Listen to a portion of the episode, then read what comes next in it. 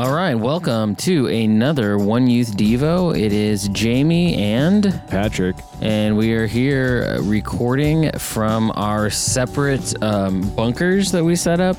Is bunker the right word, Pat? Bunker to me makes it sound like this is we're in a war. It is, well, it is a war. It's a war against uh, disease, right? It's a war against boredom, Something an invisible force. A war against fear, against an invisible force. So I'm currently in my garage. And uh, I have a one car garage that has a little bit of extra area for storage. And there are uh, no cars in the garage right now, and there's just me. I think you get the bunker vibe because you're in your garage. Now I'm in my living room. Um, and that has a window so I can see outside. Yeah. So I don't get a bunker vibe. I get like a fishbowl vibe because, you Oh, know, okay. there's a lot of kids in the complex that I live in and the window looks out at the little courtyard. So there's always people out there hanging out.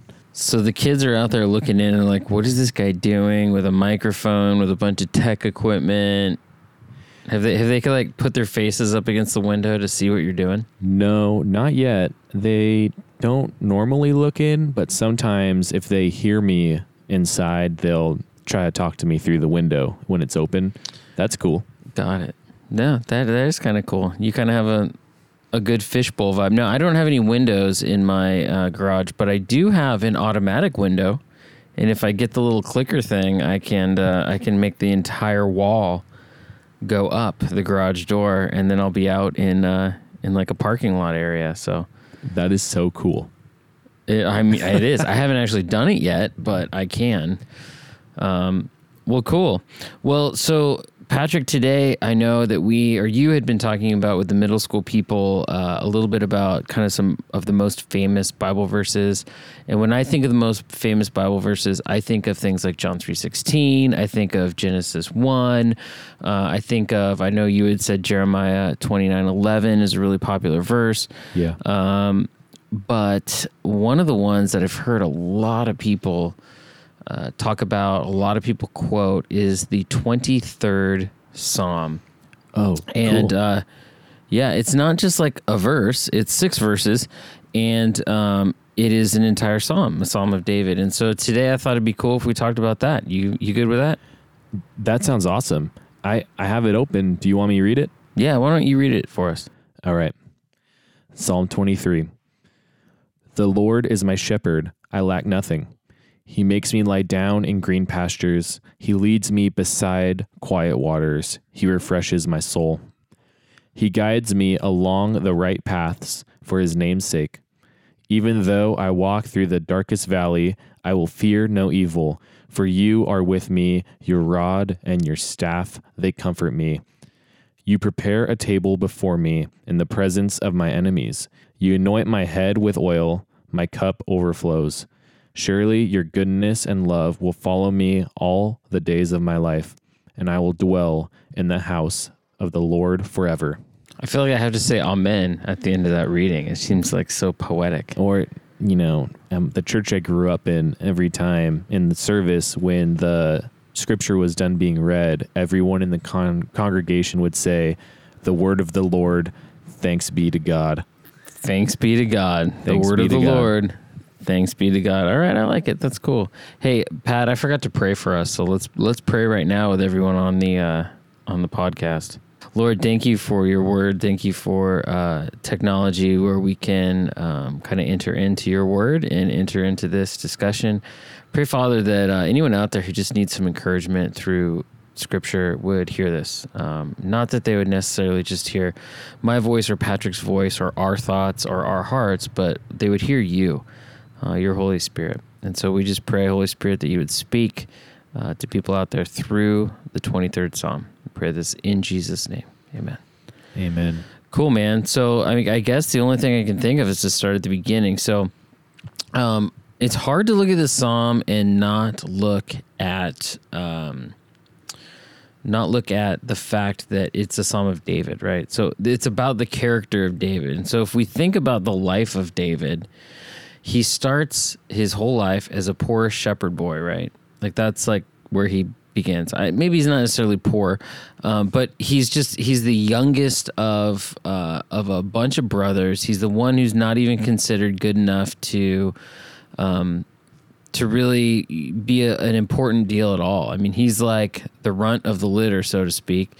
Um, they do. It does say in scripture that he's you know he's a good looking guy. He was strong, um, but people weren't expecting him to be much. And then he ends up being anointed as king. Now he wasn't once he was anointed, he didn't become king. He was still just the younger brother. It was just kind of like a spiritual deal. It was kind of weird. He goes, he kills Goliath, and that's when he starts to get known. He starts, you know, doing this whole battle war thing. He ends up becoming the king of Israel and he he's like a big deal. He's kind of uniting these kingdoms together.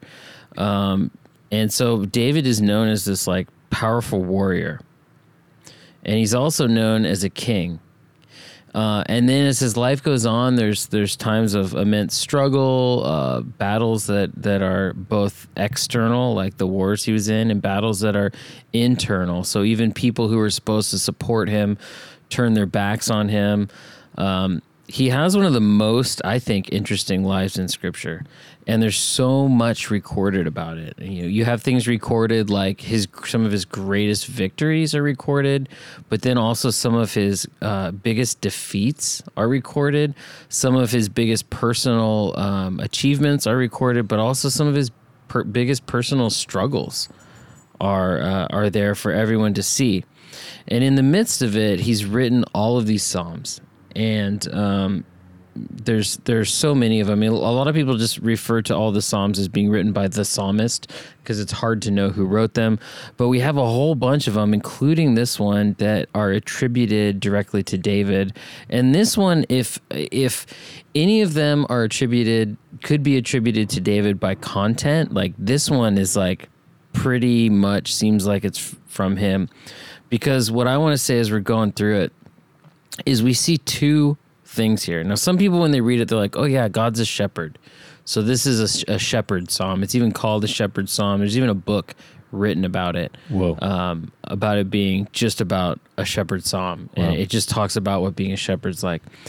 But if you go all the way to the end, and you look at it and you're like, you prepare a table before me in the presence of my enemies. I've never seen a, a sheep before eat at a table. Uh, you anoint my head with oil and my cup overflows. Sheep don't really drink out of cups. Um, right? And I'll dwell in the house of the Lord forever. You're like, well, sheep don't really live in houses. So when you look at this at this particular psalm, there's a cool thing you can see where it's almost like walking through the life of David. So at the beginning, it's the shepherd life. At the end, we see that it's this kingly life, right? So mm.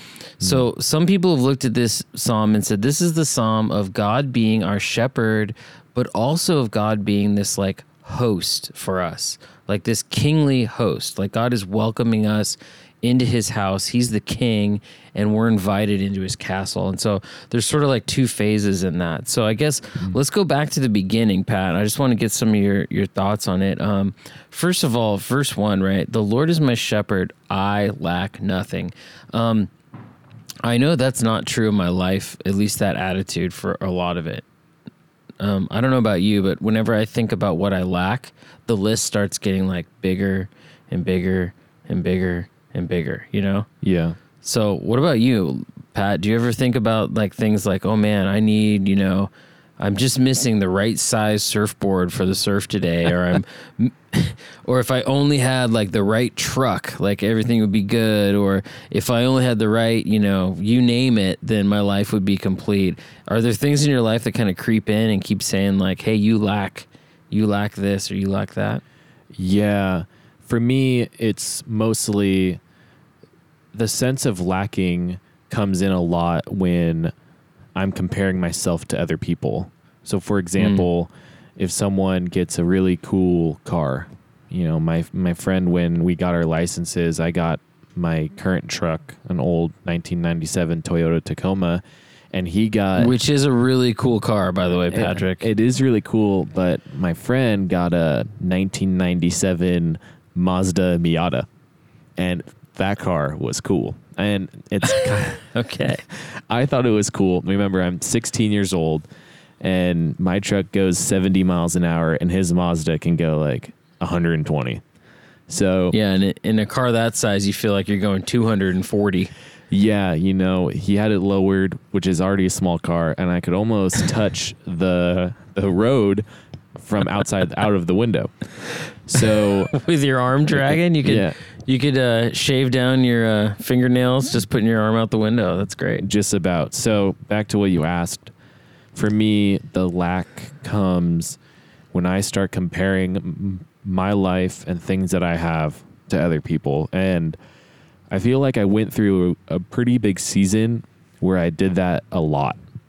And Mm. now I haven't done that as much lately and I I'm not thinking about it. I never intentionally tried to stop. I think it was part of growing up, like a season of my growing up in high school, um, where I went through that because I, I don't feel, I don't do the comparison anymore, but I do feel like sometimes my life is lacking a little bit.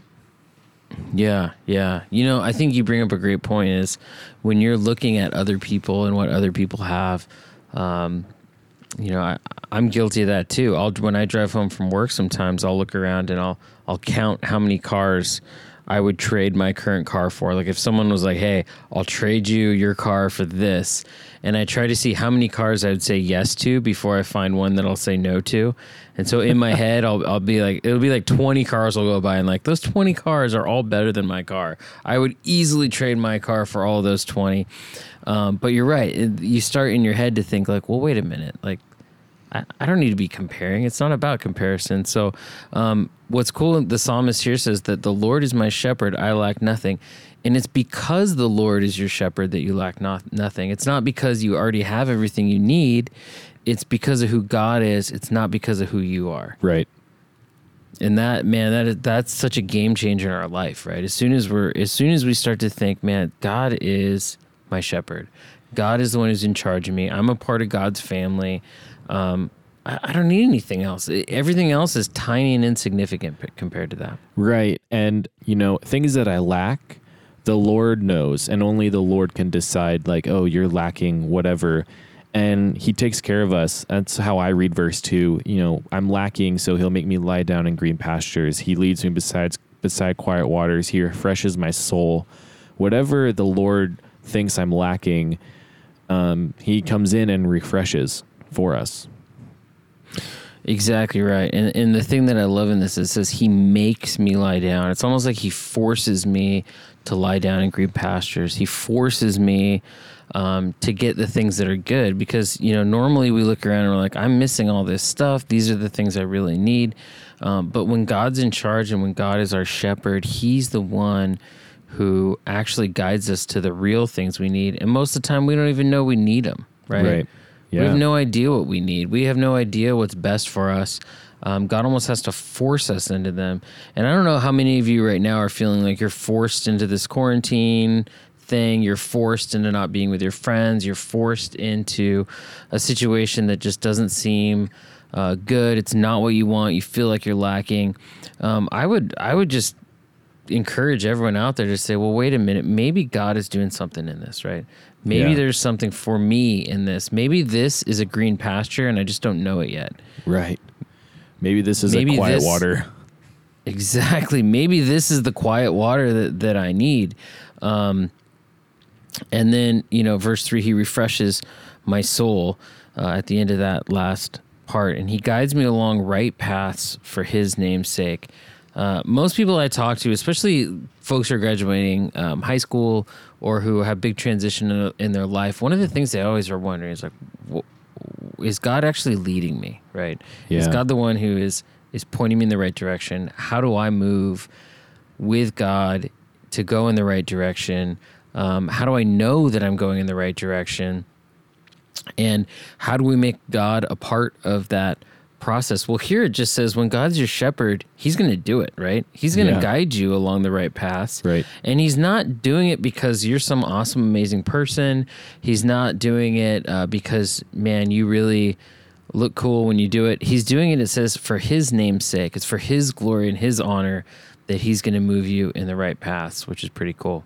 Yeah. Um, so Pat, verse four, I'll let you, uh, I'll let you do some comments on that. Yeah, uh, it says, Even though I walk through the darkest valley, I will fear no evil, for you are with me, your rod and your staff, they comfort me. Wow. Uh, the first line, the darkest valley, like we said in a previous devotional, we probably can't comprehend the darkest valley. I know valleys that I've been in that have been pretty dark, but I know that's probably, you know, other people have gone through darker valleys. But to know that Christ is walking um, with me through that, uh, it gives me the reason to have n- no fear um, and have comfort. Just over a year ago, my grandmother passed away, and I was Mm. pretty close to her. And the the moment that I found out, my uncle called me and he told me, and I felt like I was pushed off of a, a cliff into a valley, and at the same time, gravity increased by twenty percent. You know, Hmm, I fell wow. faster than ever, and even in the free fall of the motions, I didn't have to worry about anything because I knew that God was there and the comforting idea of, you know, my grandmother now was getting to be with God um, was comforting. And I think that was in that the rod and the staff was just knowing that, you know, God was in the whole thing the phone call, the passing, everything. Yeah, and I, you know, this verse. Some have even said this is kind of the key verse of the whole thing. Um, even the line in the middle, "I will fear no evil," and then it says, "For you are with me," and that line right there is the one that's kind of the you know take home with you. Uh, that's the that's a line you can put in the bank and it'll stay there forever, right? God is with you, right? For Yeah. you are with me, Right. and that makes all the difference in the world. You know, you I feel like you know, it's always cool to have that one friend who's always with you. Uh, and, and when you have a friend who's with you, you feel empowered. Like, and I've always said this about middle school people. Middle school people, I love you. Uh, some of you guys on your own, if you're just by yourself, you'll sit around and you might do nothing for hours, right? That's just some middle school people, not all of them. Yeah. But if you get two middle school people and you put them together, they'll do anything. They'll jump off the highest, craziest stuff. They'll get themselves in so much trouble. Yeah. There's something empowering about having another person with you Right. um, that you just get empowered by it. But could you imagine you have God with you? You can do anything, Anything. right? one of my uh, good friends um, from a f- several years ago, a guy worked with, he said that uh, you know it's cool that it says that even though I walk through the darkest valley, or another translation would be even though I walk through the valley of the shadow of death, um, God does lead us and guide us, and and we might walk through some dark valleys, but God never calls us to camp out. That's what He said He has to pay attention to in His life, because sometimes He'll get into that valley of darkness, and He'll set up a tent, and He'll start like building Himself a house to live in that valley. And uh, he was just pointing out that God is is leading us through the valley. He's not leading us into the valley and camping out there. Um, Yeah. So God is going to bring us through, and that that's comforting to me. David, I think, understood that Jesus wasn't leading him into the darkest valley. It's that Jesus was leading him through the darkest valley. Yeah, And to, Man, and it's such a- not a destination, it's the thoroughway, it's the road, it's the, the path. And I think David Yes. understood that concept. right. And I think much like our, our current situation now, that um, this is a path that we're in where a lot of people are thinking like, oh, this is you know, you know the phrase the new normal or. Um, you know, this is just how it's going to be, and we're gonna, you know, everyone's going to be afraid of germs for the rest of their entire lives and that kind of a thing. And I don't, I don't think that. You know, I, I see the hope, right? And I know that you do too, Pat. Um, there's hope for us in um, knowing that God is going to lead us through Right. um, that God is with us through it all. And that God, you know, it says here, your rod and your staff, they comfort me, knowing that God is powerful and comforting and directing. That's huge, man. That is a comfort for us all. Yeah. Yeah, this psalm now shifts into this this language of like a, a kingly host, or uh what might be one way to put it. You prepare a table before me in the presence of my enemies. That's a weird line, right? Yeah. right. I mean, when I, when I think of this line, I think of like one of those old school kingly tables, and it's just filled with food, right? So like in my head, there's a turkey on it, right? I don't. So I don't know. Thanksgiving. Yeah, Thanksgiving, but like times ten. Like there's a giant like you know roast pig on it with an apple in its mouth, and Nice. you know every kind of food you could want. It's Yeah. just totally decked out. There's not even enough room for like your plate. It's just solid food. Sounds like Um, the dream. I know the last couple Thanksgivings, Patrick, uh, you set up a big thing for us at the church where we had a giant table with like I don't know, 80 seats or something like that. Something like that. Yeah, crazy table. I mean, it's so long. Like our biggest meeting hall, we can't even.